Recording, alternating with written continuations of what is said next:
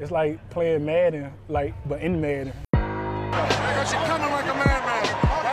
Bludgeon, bludgeon, bludgeon, bludgeon, bludgeon, bludgeon. Wingstop 20 piece. See, he drums only. This team all flats. Stafford's been the best quarterback I've played with. Um, the guy can flat out play. I can always do work, bro. I can always do work. Y'all know what I am. Round six, pick 200. I can always get work. The back judge boys are back. Last week, uh, great effort by me and Tommy, but I was uh, having one of the more intense weeks of my life, and we were missing Lee Murray, but but he's back now in his Detroit digs. We got the Wi-Fi working. Uh, Lee, how does it feel to, to be back after one week off? Feels really good. I definitely missed you guys last week, but I think you guys made some good content and just makes me that much hungrier to get back at it after that week off, man. Take something away for a week in your life and then come back to it, something that you enjoy, you're just going to be that much hungrier, you know? A word to the wise. How did the uh, how the weekly five do this week? Oh man, it was. I was really shooting for four. I made it clear in the article I was shooting for four because I got three two weeks in a row, and then BC completely just skewered me. A 21 point favorite, losing outright on Friday night, and it was an awful way to start the weekly five. then I get three in a row, three close calls. Oklahoma State covering, uh, Louisville covering, and Pitt covering, and then the nighttime slate, the Kentucky Wildcats, they look great all game. They're playing just how I kind of assumed they would. It was right within the score, and then Florida running clock up one point scores a touchdown, and it pushes. My eight pushes with Kentucky. So, kind of a you know a bittersweet weekly five, but definitely you know three one and one. It's my best week so far. Still above 500. If I if I do recall that that pit with Narduzzi was your kind of big bet of the week. It, it was my big bet because a lot of the you know the, the so-called sharps out there loved Penn State. They kind of thought Penn State would would pick the number in this game, and I just you know Pitt man. I think it's the last time they're going to be playing in a little while. And Narduzzi had the whole team. No one was talking. No one did any media things. They were locked in, and I thought 17 was just way too many. I think Penn State's overrated. So I'm going to be releasing my second Weekly Five podcast this week. It should be up Thursday morning. I'll be doing it tonight. Um, you know, good content for the people. Me with the Weekly Five and Danner coming in with his own little version, NFL, and with the stonks. Yeah, we're we're, tur- we're turning into a, a, gambling show here over at the Back Judge. And uh, my Twitter account has been just blowing out heat. Knock on wood. I'm undefeated on on Twitter bets. Now, I'm not undefeated for the season so far. I've actually had a little bit of a rough go, but all the ones that I choose to put on Twitter, I've been hitting. So where's that verification at, Jack Dorsey? Hit me up. Certified sharp. He's a verified sharp, baby. How about you just only bet on your Twitter bets from now on then? Got too much capital. Yeah, whatever.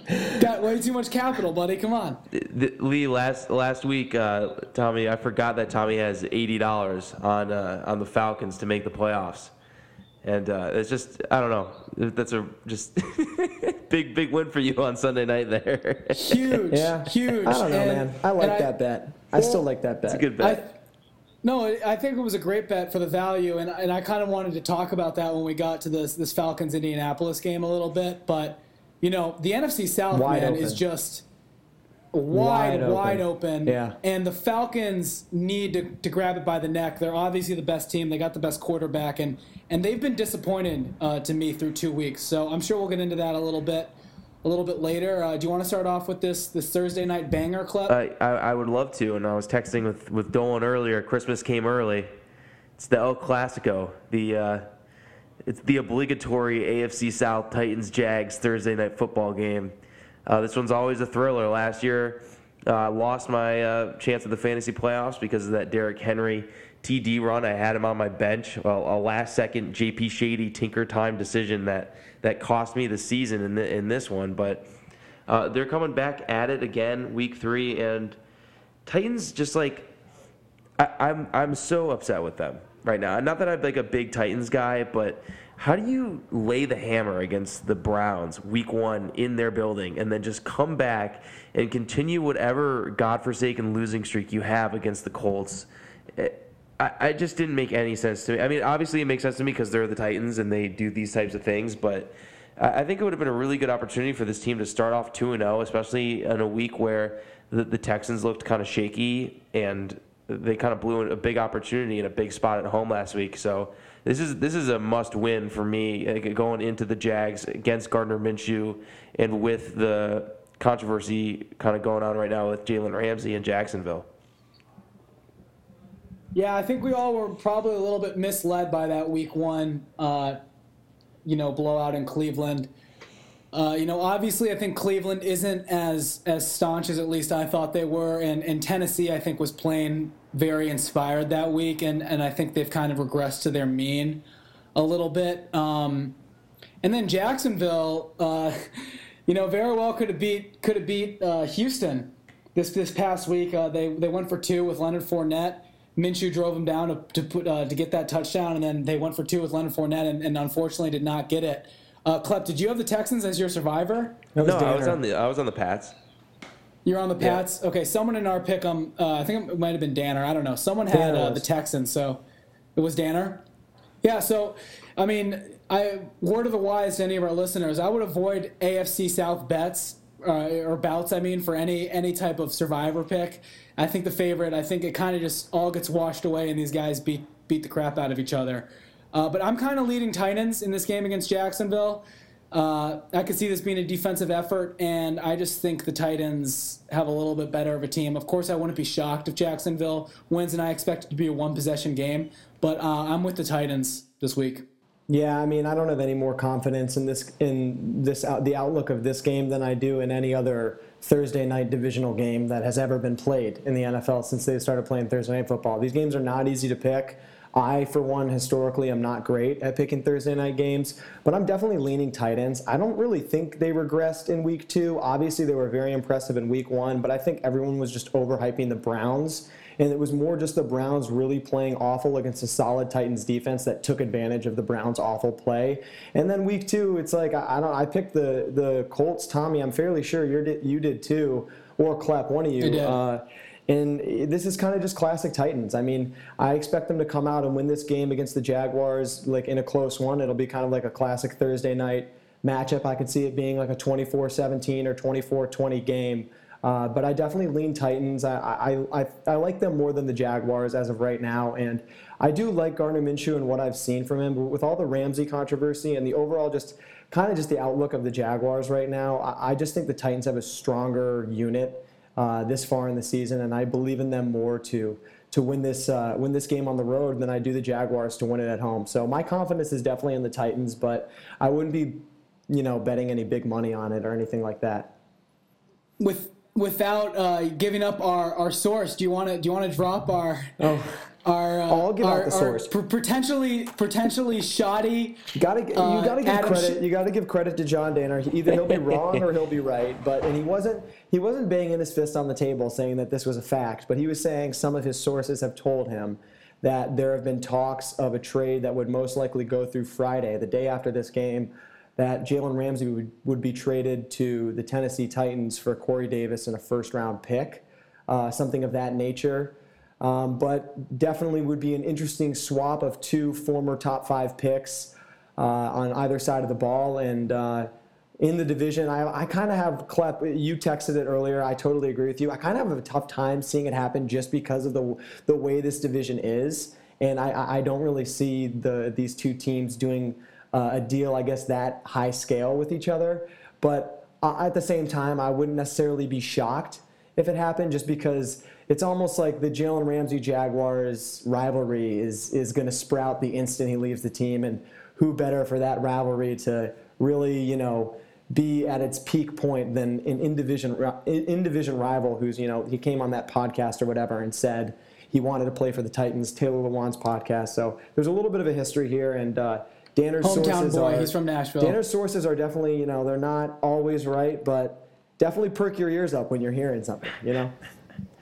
Um, I know Tommy wants. We're not going to touch too much on this Dolphins Cowboys game. Uh, I'll, I'll quickly say that the Cowboys are my survivor lock of the week. I'm frankly just going against the Dolphins until I don't feel comfortable doing it, which I can't imagine any other team. I, I mean, I don't know who I would really not pick against the Dolphins, especially with the survivor pool. But Tommy, I know you wanted to have a few points on the Cowboys here.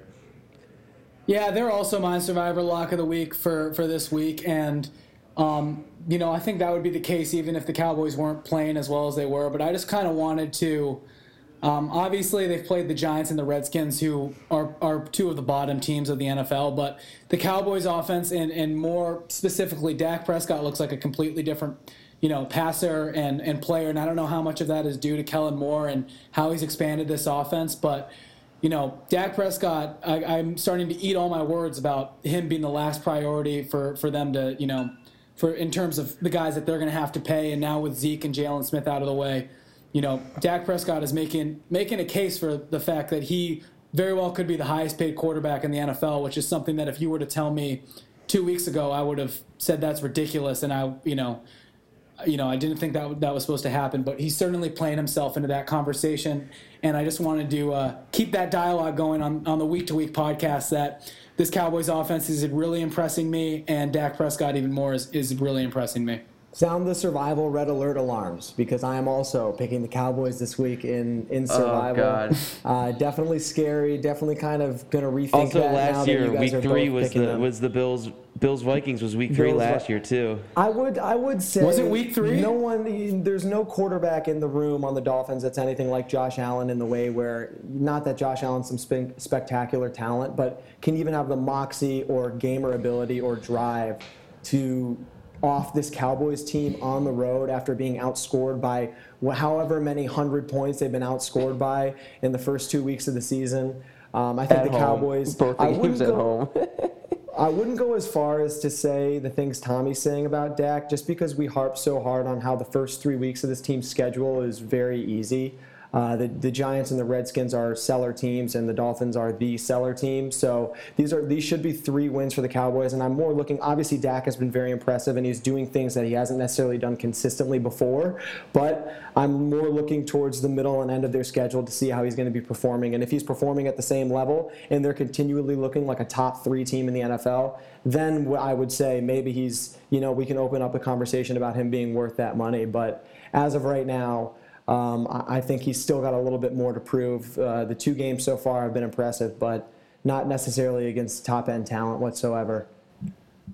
Let's go to the Bengals and Bills, and my, my Bills are two and zero, baby, and they're looking a lot better than the Jets are right now with with Sam Darnold out with mono. So I, I'm feeling pretty good about my Bills right now. I think this could potentially be a trap game for them.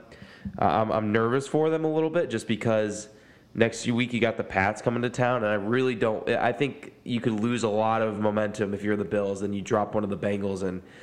Patriots coming in next week, that's a likely loss. So, uh, this is a, a very important game for the Bills this week.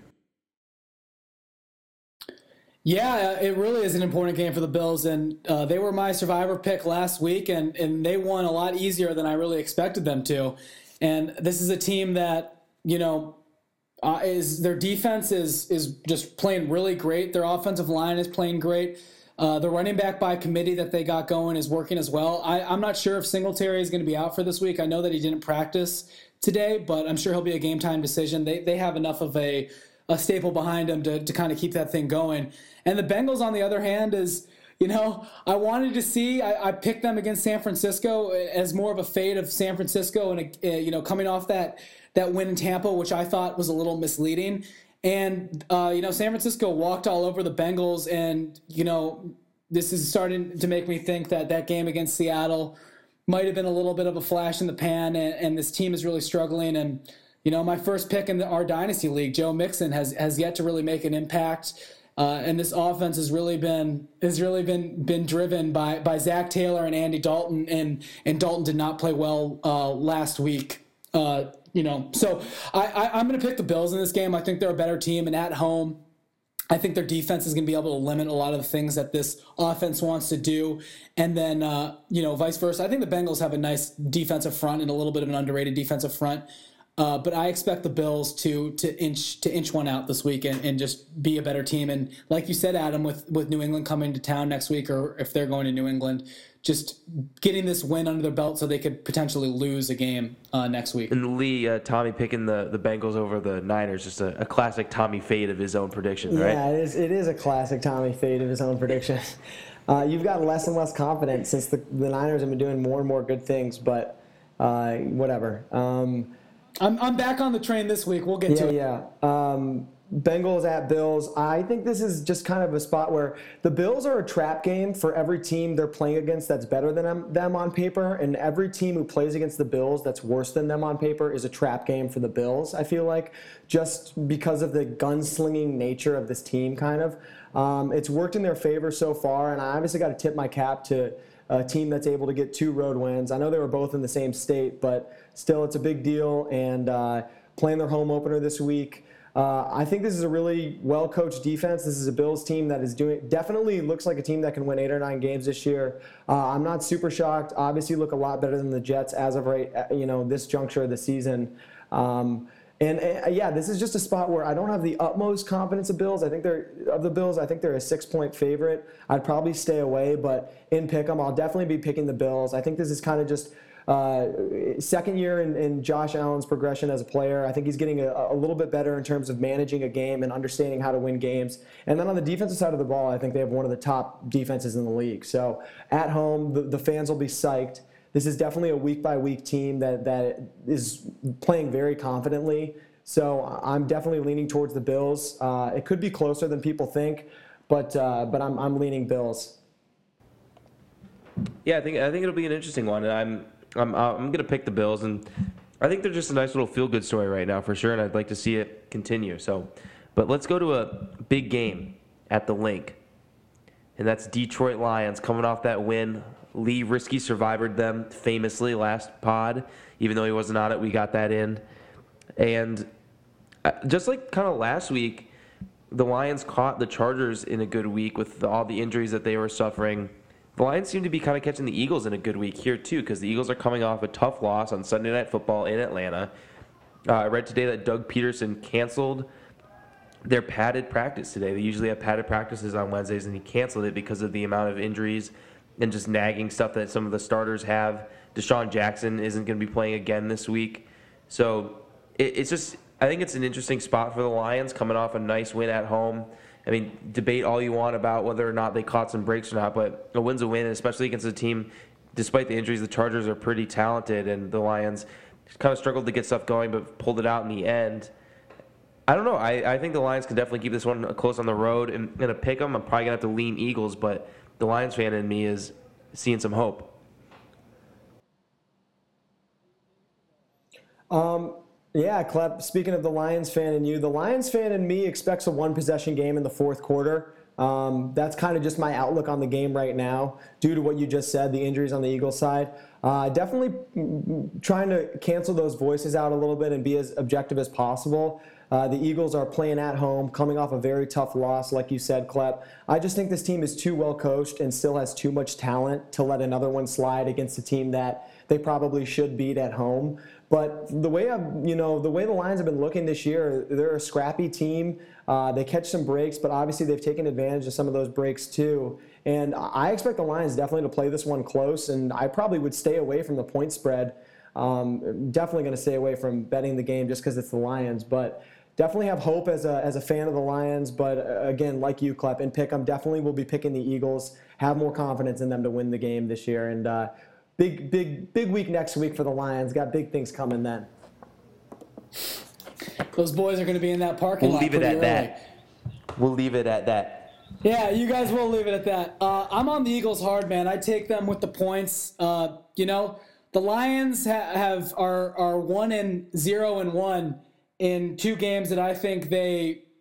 I mean, the Cardinals game maybe not as much as the Chargers, but the, the they are are seriously lacking in coaching, especially coming up against a team led by Doug Pederson, who I think is one of the better better coaches in the NFL or one of the more elite coaches in the NFL. And this Eagles team, I think, is just a lot better than the Lions and isn't going to give them the chances that a team like the Chargers gave uh, gave them. And I think they are coming off a loss in Atlanta in a game that they you know, very well could have won, and Matt Ryan's play kind of kept that Eagles team team into it and gave Carson Wentz a, a chance to prove that you know Wentz looked I think played really well in that in that game against the Falcons and, and showed a little bit of what made him that MVP favorite two years ago and, and this type of skill set that he possesses.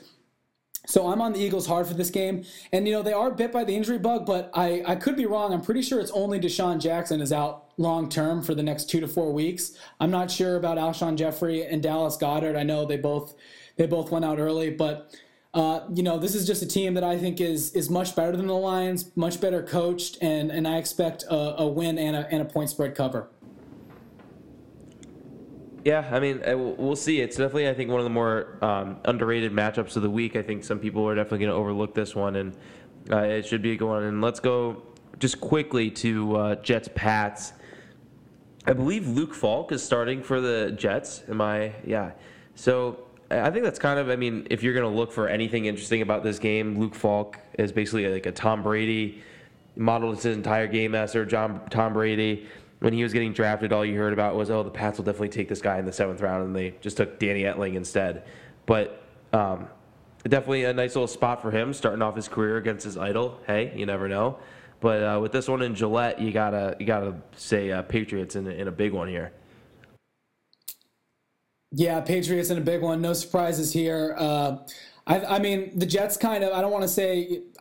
I wasn't one of those people that were were just trashing the Jets after that loss Monday night. Obviously, they were without Darnold. Siemian went down with a pretty nasty ankle injury uh, pretty early. But, you know, the fact, I think this Jets defense is hopefully CJ Mosley and, and Quinnen Williams will be back so they can try and maybe cover that 21 point spread or whatever it is. But I expect the Patriots, much like that win against the Dolphins, to, to, to coast through this one and get an easy win at home. Yeah, I would just more use this as a talking point to say hopefully Sam Darnold is ready to go by uh, by week five after their bye, so they can try to salvage um, what's left of their season. Obviously, there's some time left, but scary, uh, scary odd injury for for or sickness for Darnold. Um, hoping that hoping that he can be back week five to save the season, but you know, wishing him the best. But yeah, this one's definitely one where the Patriots are most likely going to win. Falcons at the Colts, and this is a pretty interesting game. Falcons, like we kind of teased earlier, coming off a big win against the Eagles.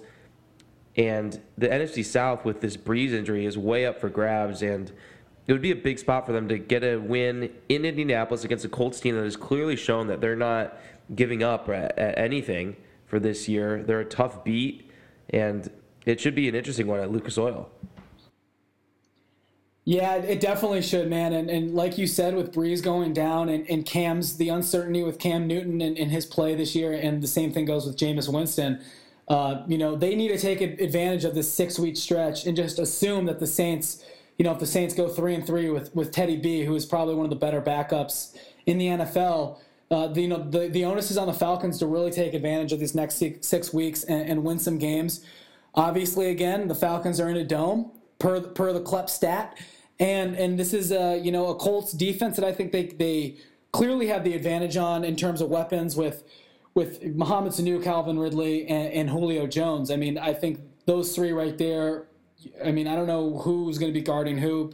You know, who, however they're going to try and, and double Julio, they still have a clear advantage with with Ridley and Sanu. And I think this really just comes down to this offensive line playing a little bit better and Matt Ryan playing better because you know if you take out the the Falcons defense and just you know grant the fact that the Colts might be able to relatively keep up with them, this Falcons offense needs to carry them you know through games like this and and I really expect a bounce back uh, game from from especially Matt Ryan and, and his play to to uh, you know get better and I expect a, a big win for the Falcons. They're they're they're one leg of my my parlay that we'll get to at the end of the the the, uh, the episode. So yeah, big on the Falcons this week. Still have a lot of faith in this Falcons team. Thought that was a a, a gutty win on Sunday night. Really really impressive to be able to. I know the Eagles were a little bit hampered, but still a game the Falcons needed to win and they did win. Um, I think this is just kind of one of those games where the Falcons, if they want to assert themselves early on as a playoff team and really put that Minnesota game in the rear view, um, two wins in a row would be a great recipe to do that. And this is a game that I think they should win. I think they're the better team. Um, definitely going to be a tough matchup. This Colts team is going to fight. Uh, Brissett's been playing solid. Um, they're both one and one, so you know, big game, big game for both teams. But like I said, you know, the, if the Falcons want to assert themselves as one of the better teams in kind of a hampered division and uh, one of the better teams in the NFC, which they definitely still can do. These are the types of games that they're going to have to win. I remember them losing a game to Cincinnati last year, close. Um, and ultimately, losses like that will lead to missing the playoffs when you are a team that's talented enough to make the playoffs. So I think this is a very important spot for the Falcons, and I have full confidence that they'll go into Indianapolis and win this game. Yeah, I mean, that, a big win against the Colts would be good for them, putting behind that Week One performance, especially because this is another road game, and that Week One loss came on the road as well. But let's talk about those Vikings who have the Raiders coming to town. And the Vikings kind of disappointed me last week. Not that I'm, you know, ever rooting for another NFC North team to do well, but I really thought it would be a game where they'd come into Green Bay and win it, and they had more than enough opportunities to do so. But Kirk Cousins seems to keep holding them back, and I don't know what it is with him, man. He just can't really get it done when it counts. He threw that brutal pick to Kevin King when they were basically uh, knocking on the goal line, and in the the Packers, we'll get into that, to that too. Lee, you and I are kind of with this kind of thing with the Packers where they didn't look too sharp either. So frustrating loss if you're a Vikings fan uh, in that one, and you should win at home against the Raiders. Kind of a get right game here in Week Three for them, you would think. Yeah, I mean, and this kind of to to touch upon what you and I were talking about, Klepp, last week. Uh, Kirk Cousins seems to be a guy that is is fine in playing teams that are at their level or a little bit worse. And especially, you know, when it comes down to a quarterback duel with Aaron Rodgers, I'm just not confident enough in, in his ability to play big in those big games, those big divisional games, for me to really trust this Vikings team uh, going forward because they have all the. I mean, Dalvin Cook has been lighting the league on fire and has been, you know, the best running back in the NFL so far through two weeks. And then, you know, their defense is, is still scrappy, scrappy as all heck, and and is going to be playing really well. And I expect this to be a bounce back bounce back game for the Vikings and and beating a Raiders team that looked good in week one and, and was a little bit impressive in the first half of that of that Kansas City game, but ultimately just does not have the talent um, you know to, to compete with a Vikings team like this, especially at home. So I'm expecting a, a nice Vikings win, and uh, you know they're they're the second leg of my parlay. So uh, I like the Vikings pretty big in uh, at home against Oakland. Yeah, I'm, I'm in lockstep with you, Tommy. I, I, as someone who picked the Vikings to go to the Super Bowl, um, I would be in full blown panic mode if they lost this game to the Raiders, and I would be wanting to change my pick immediately, um, especially after the the the pile of crap that Kirk Cousins left on the field in, in Green Bay last week with multiple opportunities that any somewhat competent quarterback would be making at least you know one of those opportunities, capitalizing on one of them, getting help from every aspect of the team. Um, like you said, Tommy, with Dalvin Cook and the defense, um, the offensive line has looked a little bit better too. But yeah, this is just a game where I expect the Vikings to handle the Raiders. Uh, I think the Raiders are going to play hard every week.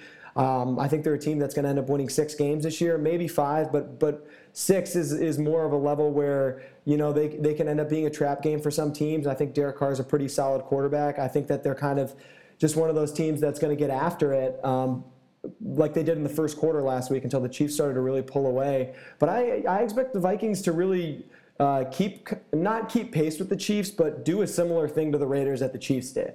They're at home. Uh, the Raiders are traveling a pretty long way, coming off a pretty bad loss where a lot of their juice got you know poured out, um, you know, in Kansas City. And this is just a Vikings group that I have a lot of faith in this year, and I expect Kirk Cousins to get back to uh, at least playing well enough to to win this game by by two possessions or more. Quite honestly, so yeah, I have a lot of confidence in the Vikings. See this as a, a bit of a scary matchup just because the Raiders have looked kind of tough, but would be very disappointed if the Vikings were to drop this game. The Ravens are going to Arrowhead this Sunday, and kind of their first big test of the season. They've beat up on the Dolphins in Week One, and they pretty much handled the the Cardinals in Week Two at home.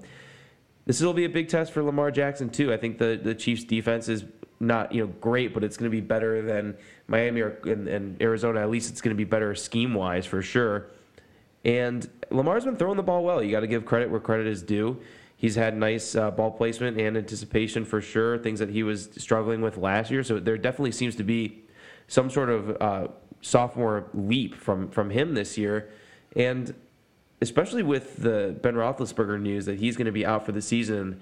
I kind of view this as the Ravens' division to win now, uh, and I think that the Chiefs will probably win this one. It being their first home game, they're coming off two and zero. Mahomes seems to be all worldly, just like he was last year. But uh, uh, the Ravens, at least uh, making this, like we were saying with the Lions and the Eagles, maybe just a one game possession in the fourth quarter would do a lot for my confidence in terms of picking them in the future and pegging them as a team likely to make the playoffs.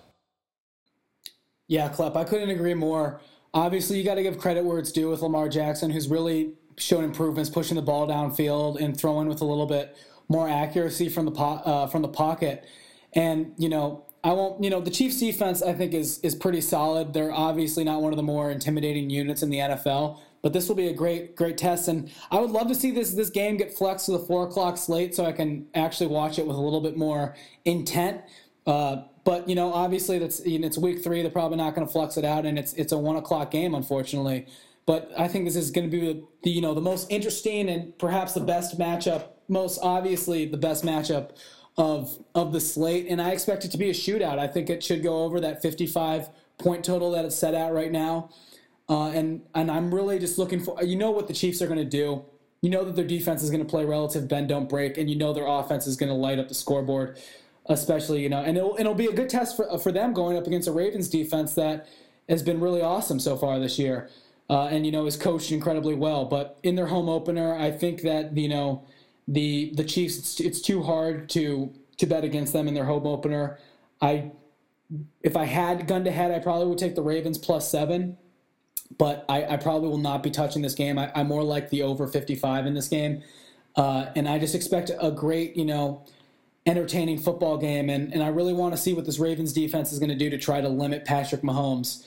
Uh, you know, they have a very talented secondary and, and their defense is playing well. So this is the game that I'm probably the most excited for, but I, am I'm, I'm picking the Chiefs uh, and hopefully a close game. Yeah, I'm expecting some fireworks in this game. The Ravens and Chiefs have, have looked like two of the best teams in the league so far. Um, I think the Ravens are getting a tiny bit overhyped just because of the clinic they put on week one against the Dolphins um, and, and how well Lamar Jackson really was throwing the ball. Um, I expect the Chiefs to kind of pull away in this game uh, and, and, maybe cover that seven, but I expect it to, both teams definitely to have their have their flashing moments. And um, kind of like Klepp said, I really hate to be admitting it this early in the year, but this is kind of the Ravens' division to lose at this point. The Steelers are already playing catch up uh, two weeks into the season, um, and the Ravens have looked like the best team in the division definitely uh, in for a very, very exciting matchup. But I expect the Chiefs to kind of assert their dominance as one of the elite teams in the league in this game, and um, really looking forward to watching it. The Broncos last week got hosed, and now they go to the other NFC North power in the Packers. And unfortunately, the Packers, for me, don't look like they're going to have a, a, last place season and a one and done coach as I prophesized. But I think there's reason to believe that they're not as good as people might think they are. Uh, however, I will say, uh, starting off the season with two in division wins against the Bears and the Vikings is pretty much all you can ask for. Yeah, NFC North games are always uh, up in the air, and for them to do that is is somewhat impressive. No matter if Maybe they haven't looked right offensively uh, in most of those quarters. But with the Broncos coming in, the Broncos offense is just not that good. And I will issue a, quick apology to, to Tommy Murray. Emmanuel Sanders is, is quite the player this year coming off of his Achilles tear. He was lighting up the. Uh, the Bears, and he was always open. So that was interesting to see from him. Uh, mostly, most of the time, players don't come back so well from Achilles injuries, and he looks uh, just as good as he's ever been. But at home, it's too tough a task for the Broncos to come in here and, and beat a Packers team that has a little bit of momentum going. Yeah, I think I'm going to touch a little bit more on that Broncos uh, Bears game in, in, the Bears preview of the Monday night game because I completely agree with you, Klepp. Uh, you know, the Broncos got hosed. That Bradley Chubb roughing the passer call is awful, and I hope that the NFL will start to address kind of the you know the BS ruling that they have with roughing the passer and how it just doesn't really apply to you know the physics of, of the real life NFL and, and what you're dealing with with supreme athletes who you know are 300 pounds and you know that's a conversation for a different day. But uh, the Packers, I I'm still waiting for this offense to start to click a little bit more. Um, I'm not reading too much into the beef between uh, Lafleur and Aaron Rodgers. I, I, hope that was just a sign of uh, two competitors and you know two guys that want this offense to be better and, and are working towards a specific goal and, and this team being this offense potentially, you know, hopefully matching this defense because I think this defense has performed really well in the first two games. Obviously, they had a little bit stiffer of a test in in Minnesota than they did Week One against Chicago, but this is a uh, you know this is the third leg of my parlay, and I think it's a virtual lock that the Packers are going to win at home against a Broncos team that they have the advantage, you know, in almost every position. I would say that they you know the Packers are just a much better team and I expect them to get a, a, relatively easy win at home, and hopefully, you know, their offense can start to get it together against a Broncos defense that has a lot of talent, but is unfortunately on the field way too often with you know the lack of offense they have. Boy, we've been pretty boring with our picks. We've all picked the exact same teams in every game. Um, we're all pretty confident on our sides this week. I really, really want to pick the Broncos in this game. I really do. I just don't. I just can't really do it.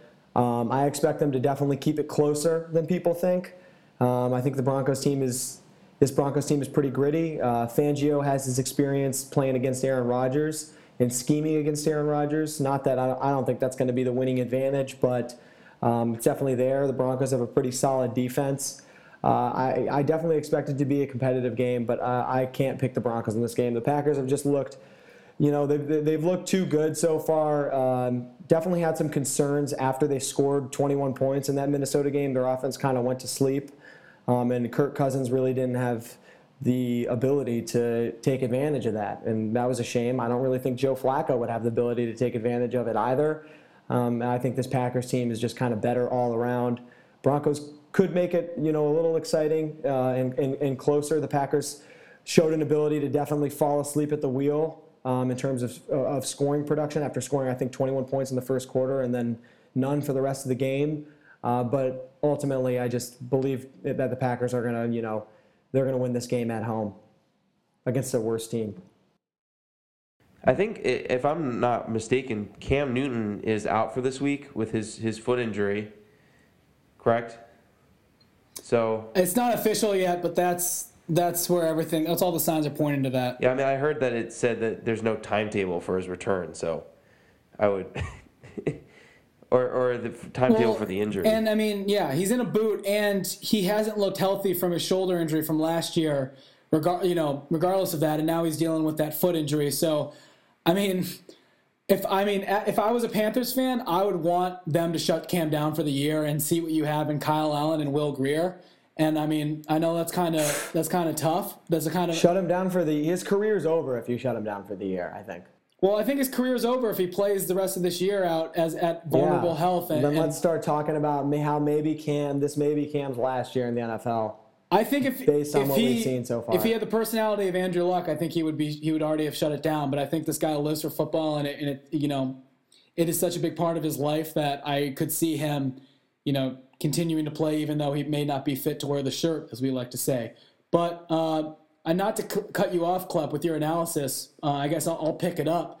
But I'm hoping that the Cardinals can can even out with the Lions after this week. The Lions take an L, and and I and we can keep up in that in that prophecy we got because I think the Cardinals are, are going to beat this Panthers team. I think they have the advantage on offense with Cam or without Cam. I'd be picking the Cardinals if Cam was playing.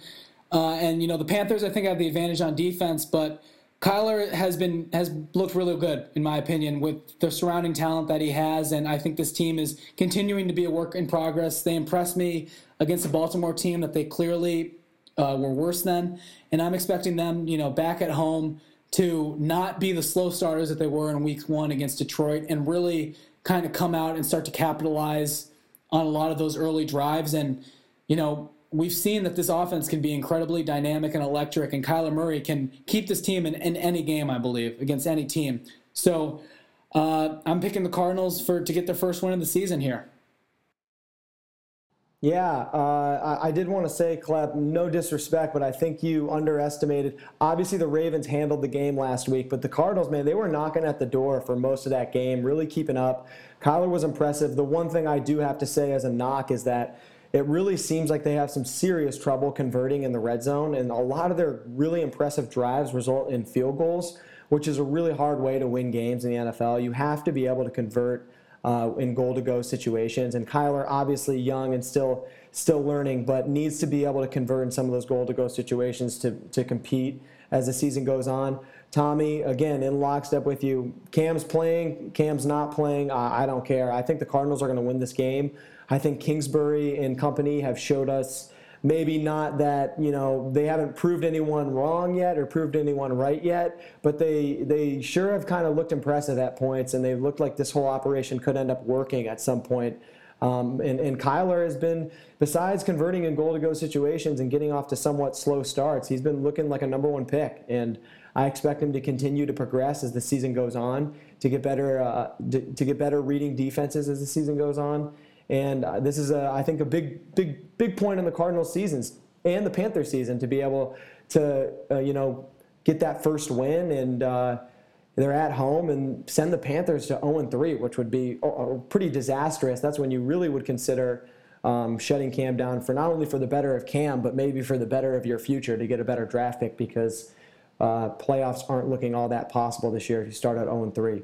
So I like the Cardinals in this game, um, and I'm, I'm looking forward to see Kyler, man, week by week, seeing him progress. It's been fun to watch him, and I'll be looking for him to convert against a pretty tough Panthers defense in goal to go situations. It, before Klepp, before you get on this, I, this is my risky survivor, by the way. I forgot to mention. So I was gonna make it mine, but you know I got one later. So yeah, throw that throw that on, on Tommy.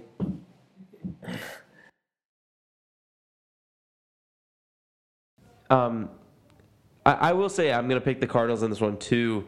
And Lee, I thought you made a great point about the red zone stuff because I was going to talk about that briefly as well. And I think it, I don't know if it's going to be something that exactly goes away because I think it's just somewhat of a product of that spread system that it works really well when you have 40 yards of field in front of you. But then once the field condenses and they don't go under center and have any sort of a power running game, even with a guy like David Johnson, you're just going to have trouble converting touchdowns in the NFL.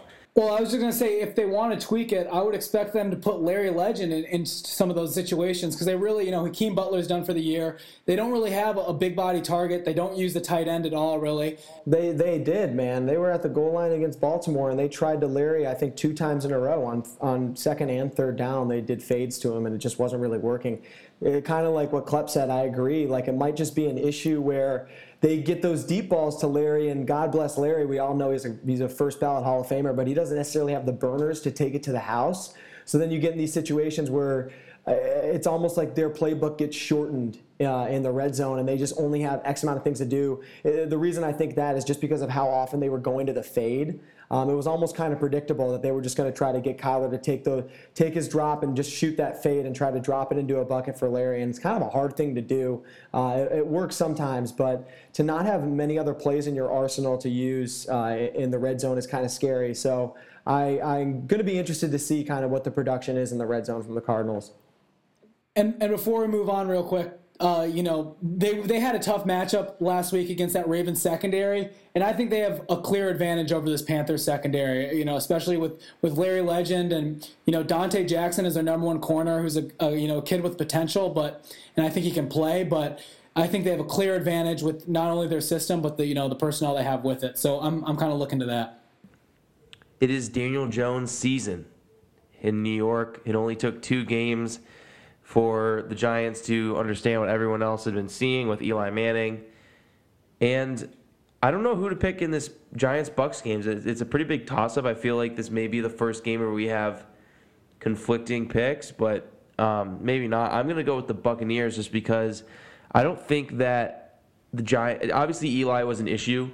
Uh, he definitely was a problem for the offense, and I think it's right to go with the guy that you drafted high, who impressed well in the preseason. But their defense is still awful, and I, I think that the Buccaneers can score, you know, over 25 points. And I don't know if Daniel Jones is going to be able to keep up with that in his first game, especially when uh, Todd Bowles has been doing a pretty nice job with uh, lesser than great talent on that Bucks D. Yeah, Klepp, I- I'm lockstep with you, and and I believe that Daniel Jones will, you know, ultimately starting this week be an upgrade over Eli Manning just because of how awful Eli Manning has been for the past past three years. No surprise there, but. Uh, so I expect that the Giants' offense is going to, you know, relatively keep up with the Buccaneers' offense. You got to, uh, you know, and another thing about the Buccaneers from that Thursday night game, Jameis didn't turn the ball over and actually looked like he was making good decisions with the football and, and wasn't being as reckless as he was, especially in Week One against San Francisco.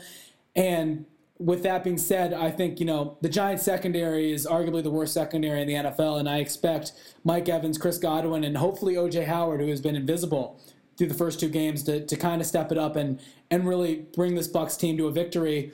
Like we were saying with the NFC South, obviously, you know, other than Lee, Klepp, you and I aren't huge believers in the Buccaneers, but hey, this is a wide open division, and they they really need to win this game before uh, you know. I believe they play Carolina or, or New Orleans next week, so they have a division game next week. This is a crucial win uh, if they get it, so I expect them to get it. Yeah, man, that week one loss to the 49ers at home really took the wind out of my sails. No pun intended, as, as a Buccaneer guy. Um, just brutal, brutal, brutal, brutal from Jameis. The, the Niners didn't even look great, but definitely were capitalizing on their opportunities way more than the Bucks were. Just a very sour way to start the year nearly just lost all my confidence in this team after watching that. But you know, you got to give it a little bit of time, and then nothing can restore you know the faith and give you that fresh jolt of confidence like a road win against a division opponent who you know you're a touchdown underdog in the game. So definitely back on, on Buccaneer Island over here.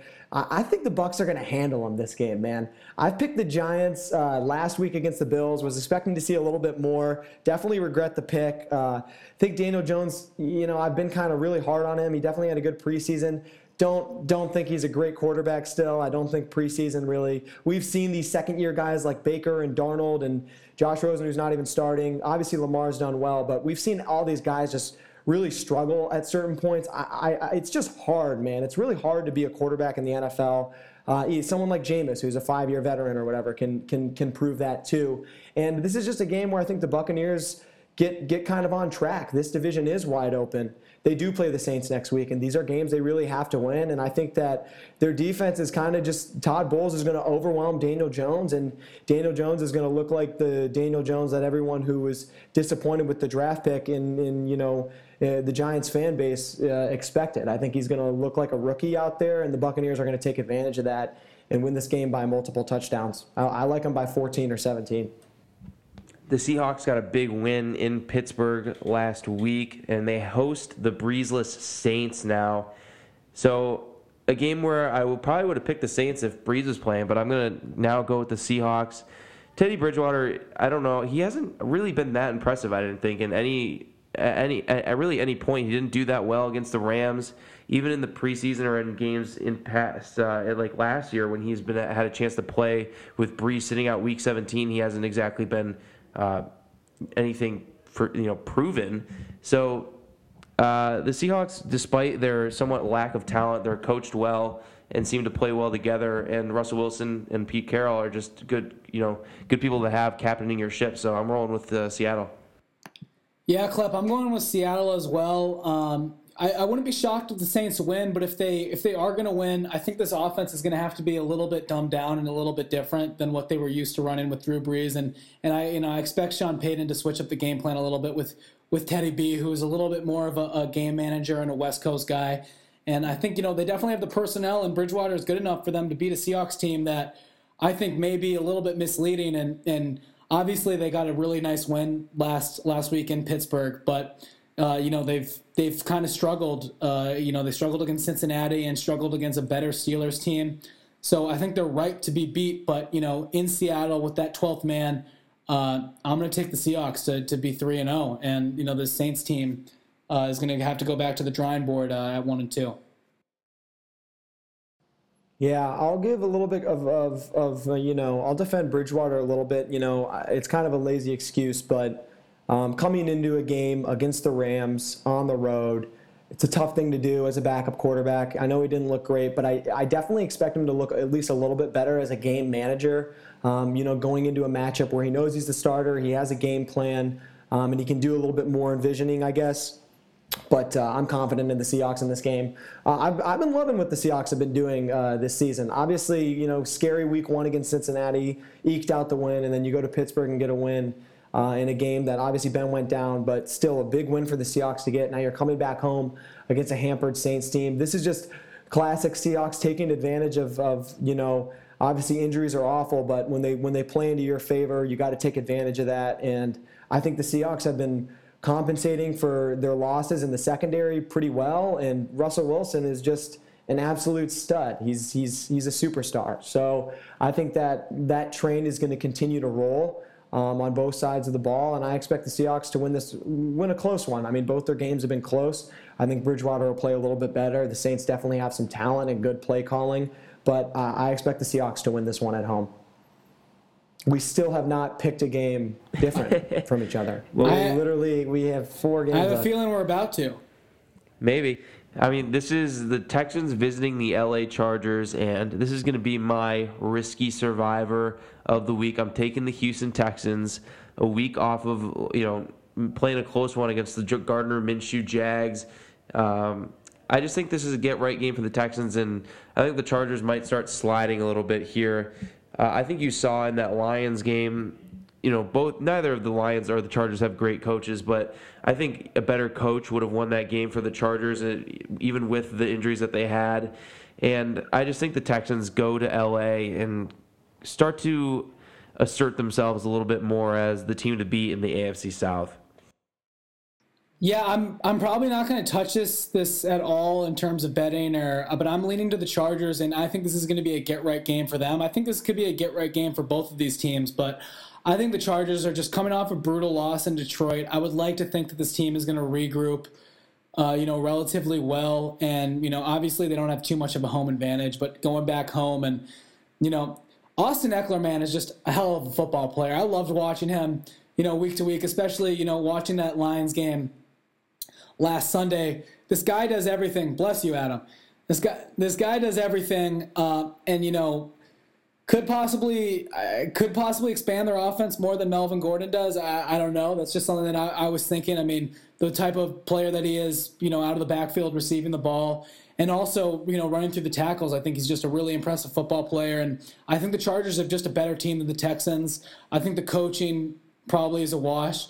Deshaun, I think, is better than Philip Rivers, but I think outside of that, uh, I think the Chargers have overall a better a better offense and a better defense. Um, so I'm just kind of leaning Chargers. I wouldn't be surprised at all if the Texans win, but again, I'm leaning Chargers.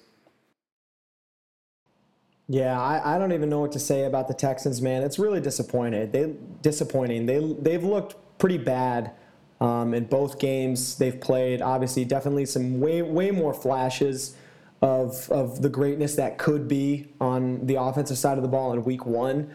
Um, and I just think this is going to be a get right game for them. I really hate picking Bill O'Brien just because I think he's really spoiling a lot of what Deshaun Watson has to offer. Um, and I think this franchise ultimately has spoiled a lot of what Deshaun Watson has to offer right now. Um, this Texans team is just simply too talented, I think, this year uh, to, to continue to be playing this bad. I think last week was a definite wake up call um, in a game against a backup quarterback and kind of a, a, team that's in tatters a little bit in the in the Jacksonville Jaguars. Um, and I expect the Texans to go to LA where there is no home field advantage and beat a Chargers team that I do not have a lot of faith in this year. I mean, the the Lions win last week was great, and you know. Week, week two, we got a win in the books, which is always nice, but I didn't think it was that impressive on either side. And I think the Chargers are kind of just a team that is clearly regressing. Um, Ekeler's showed a lot, Tommy, but I don't think he's Melvin Gordon.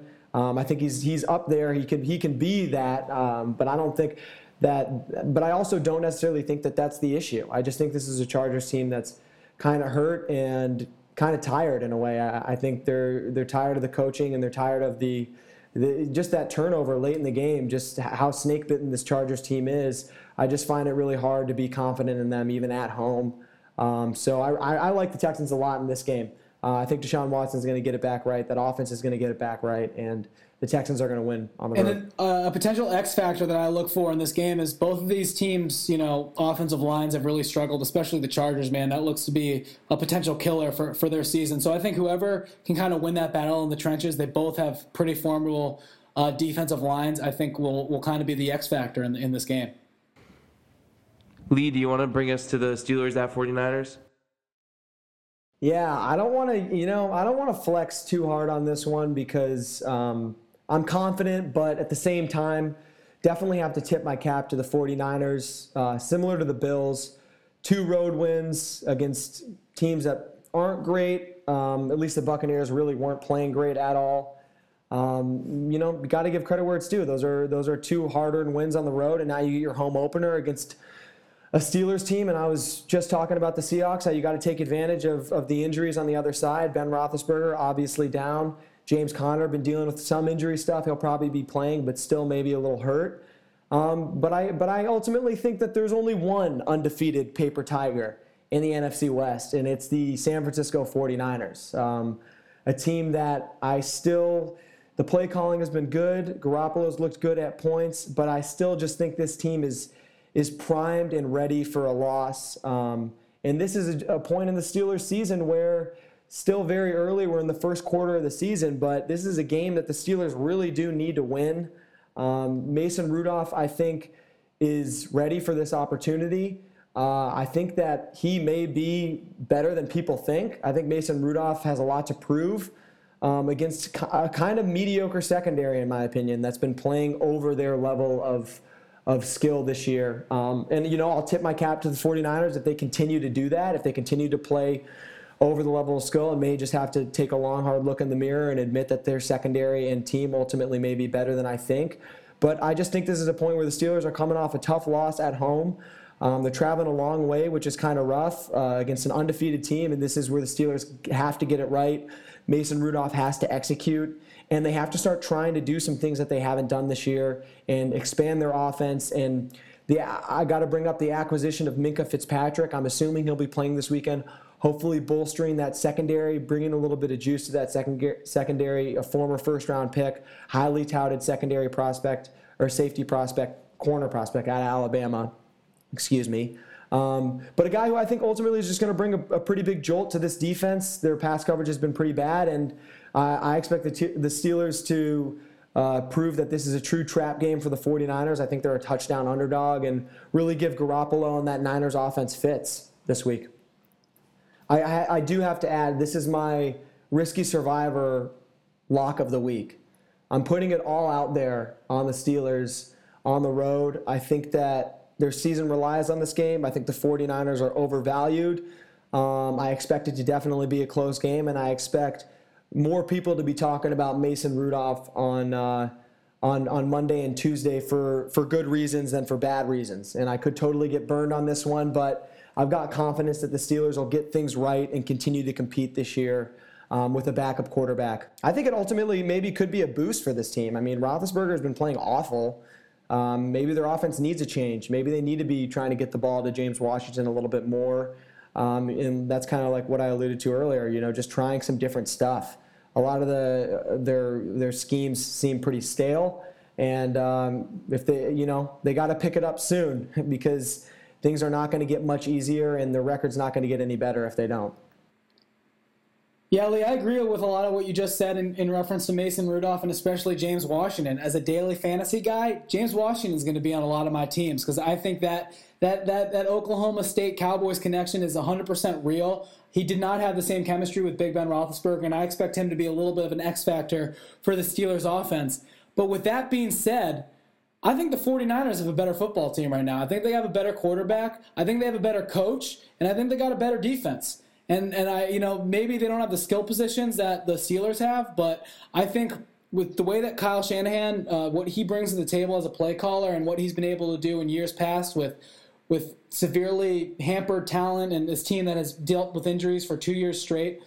I really expect, uh, you know, I think this is the 49ers year. I really like what they got cooking in the front seven. You guys, you guys, uh, you know, Fred Warner has been has been balling really early, and, and you guys touched upon the the secondary, which you know has been uh, overperforming. And I just, you know, I don't. I would probably take the Steelers on the spread. I think this is going to be a close one possession game. Uh, and but I just am leaning towards the 49ers. I, I, think that you know this is a game that they need to win, much like the the Bengals was uh, game was. And you know this is them at home in a, in a real step up spot. Uh, to you know, the Rams are are two and zero, potentially could be three and zero. The Seahawks are two and zero, potentially could be three and zero, and the 49ers are in that same boat. So if they want to keep up with the rest of the division, uh, they're going to need to be uh, need to win this game at home. Yeah, I mean, I, I, agree with you, Lee, that maybe the 49ers are better than we thought, especially in that secondary. Ahkello Witherspoon has been having a nice uh, two games, or at least to start to this season. Um, I, I'm just picking the 49ers because of Mason Rudolph in the game, and it's not like the Steelers have been that impressive even when Big Ben was playing. So uh, that just makes me lean uh, 49ers here, especially because I thought, despite the fact that we don't think highly of the Bengals, uh, it was still very good of that team to kind of just go to Cincinnati on the road and completely flatten them. I want to share a little, a little. Let's call it a little conspiracy theory, maybe, about the Pittsburgh Steelers here. Um, a lot of the pundits out there are saying that they don't have a true deep threat at receiver. Um, and I think, you know, just to go in a little bit further on Ben, man, I think a lot of that is on him. I think he just looks old. Uh, I don't think he can throw the ball nearly as far as he used to.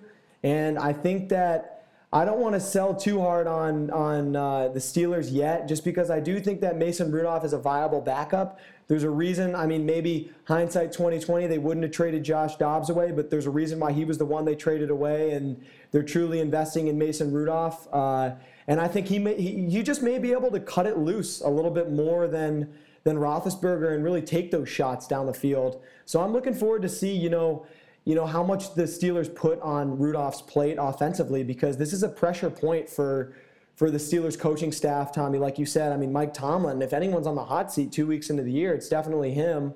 Um, and I, I really, you know, I'd like to see this with how much faith, you know, Klepp and I had in the Steelers team in the preseason. I really would like to see Mason Rudolph try to, you know, salvage some of that because if they lose this week, I'm, I'm, I'm pretty much off the boat unless it's a really close game and Rudolph looks really impressive and so do the Niners.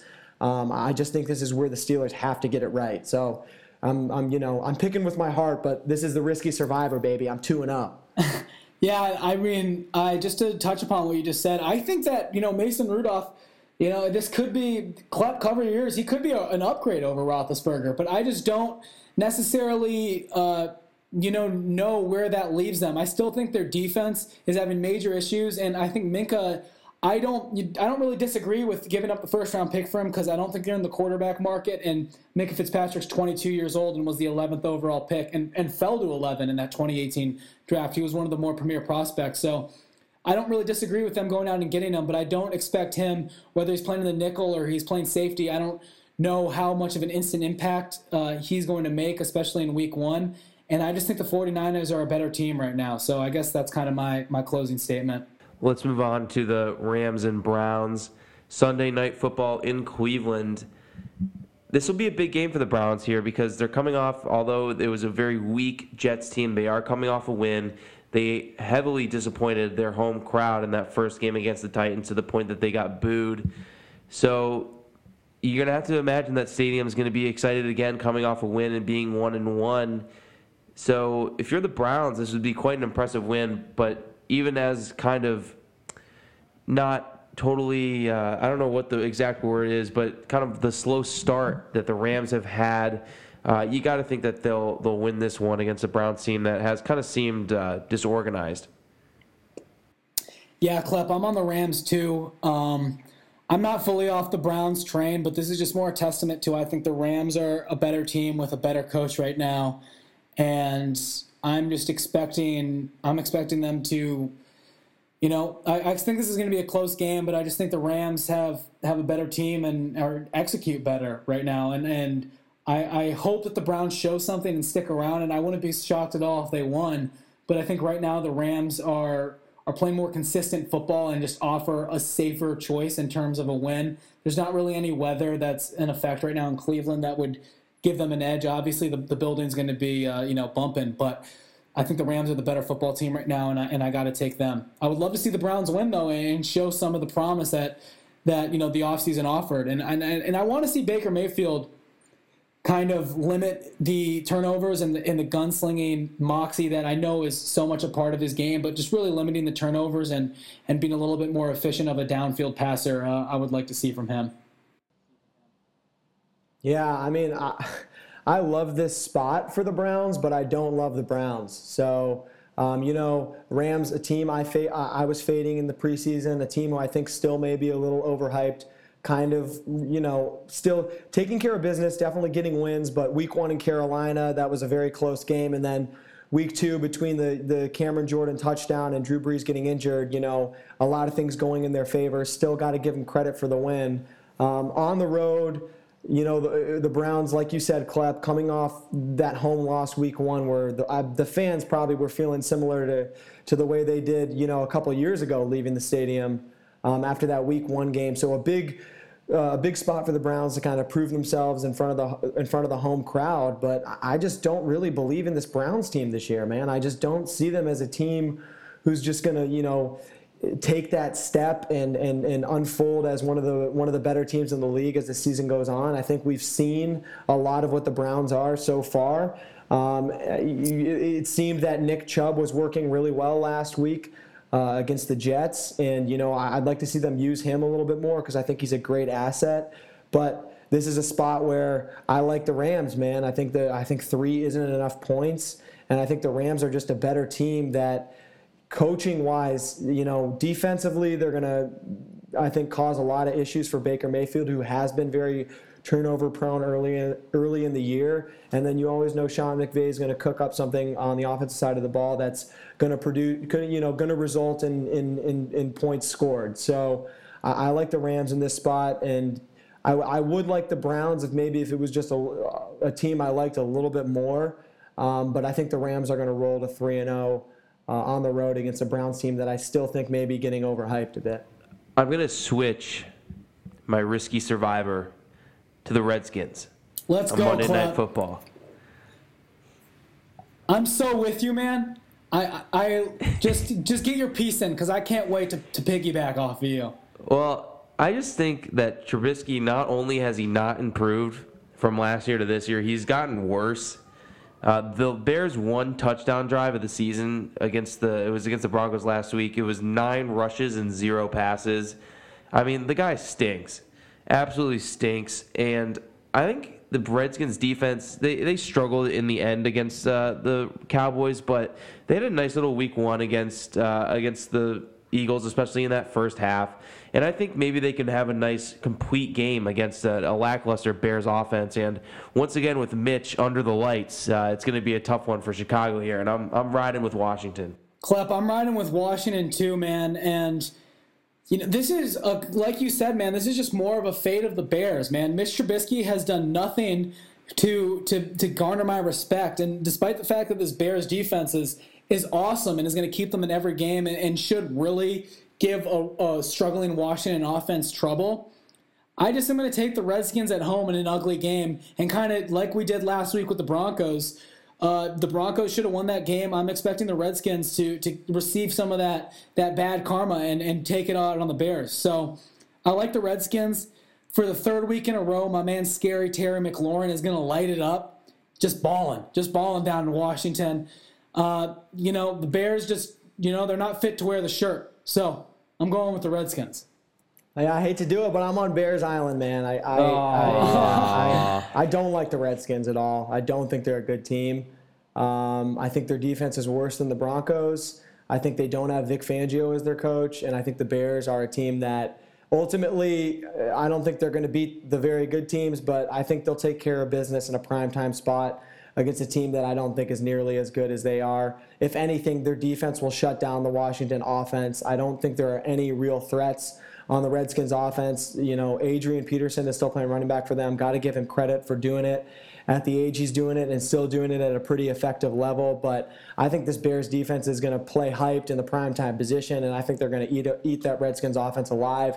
And then, you know, I, I despise Trubisky. I think he's awful, but. Uh, you know, this is a Bears team that I still think has a really good offensive coach and has you know, enough weapons to win a game against the Redskins on the road.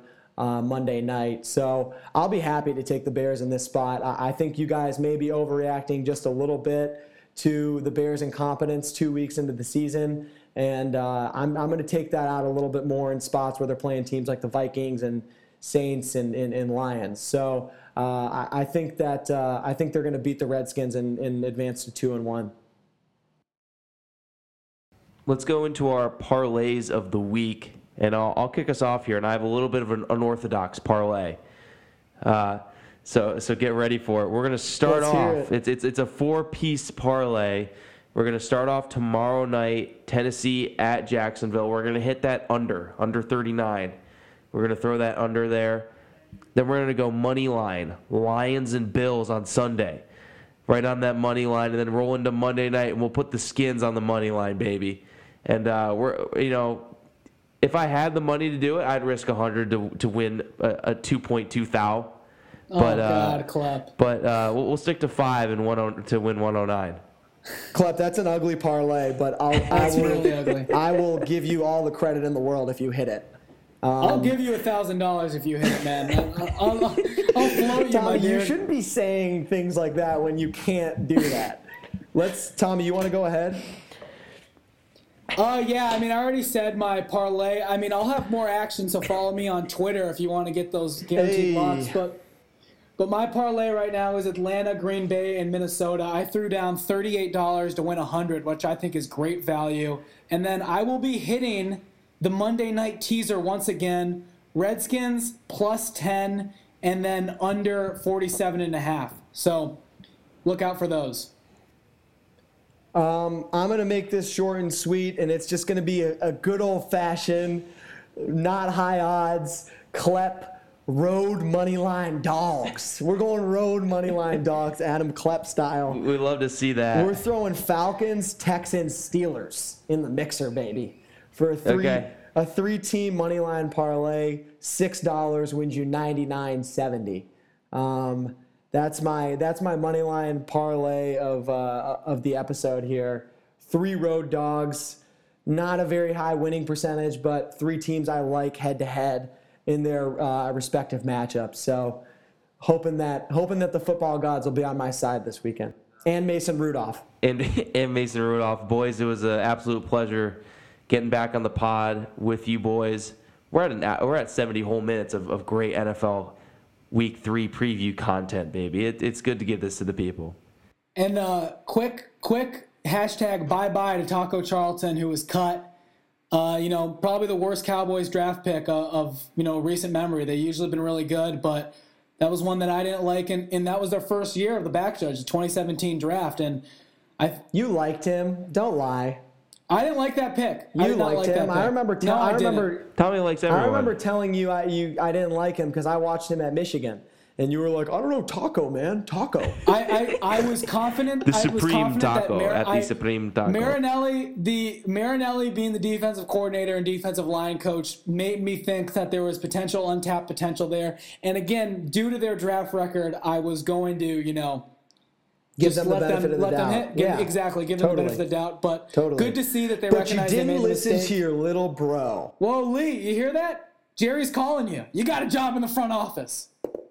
I was trying to I was trying to pump your tires a little bit. I wasn't being sarcastic at all. Right on, man. I appreciate that clarification. I'm serious. I'd love I'd love to see you in our front office. I didn't even know he got cut. Yeah, he just got cut uh, about an hour or two The- hours ago. So Should be interest. Should be interesting to see if uh, someone makes a move on him and, and how quick someone will make a move on him because I don't know. I don't know what the what the value is there. Didn't really materialize whatsoever for the Cowboys as a player. Yep, definitely. And they also, I mean, they just have a nice rotation. I mean, guys like just uh, Justin Jackson and Dorance Armstrong are just better than him right now, and those are guys that they got in you know the, the fourth round. So we'll see. All right, boys. That pretty much wraps her up.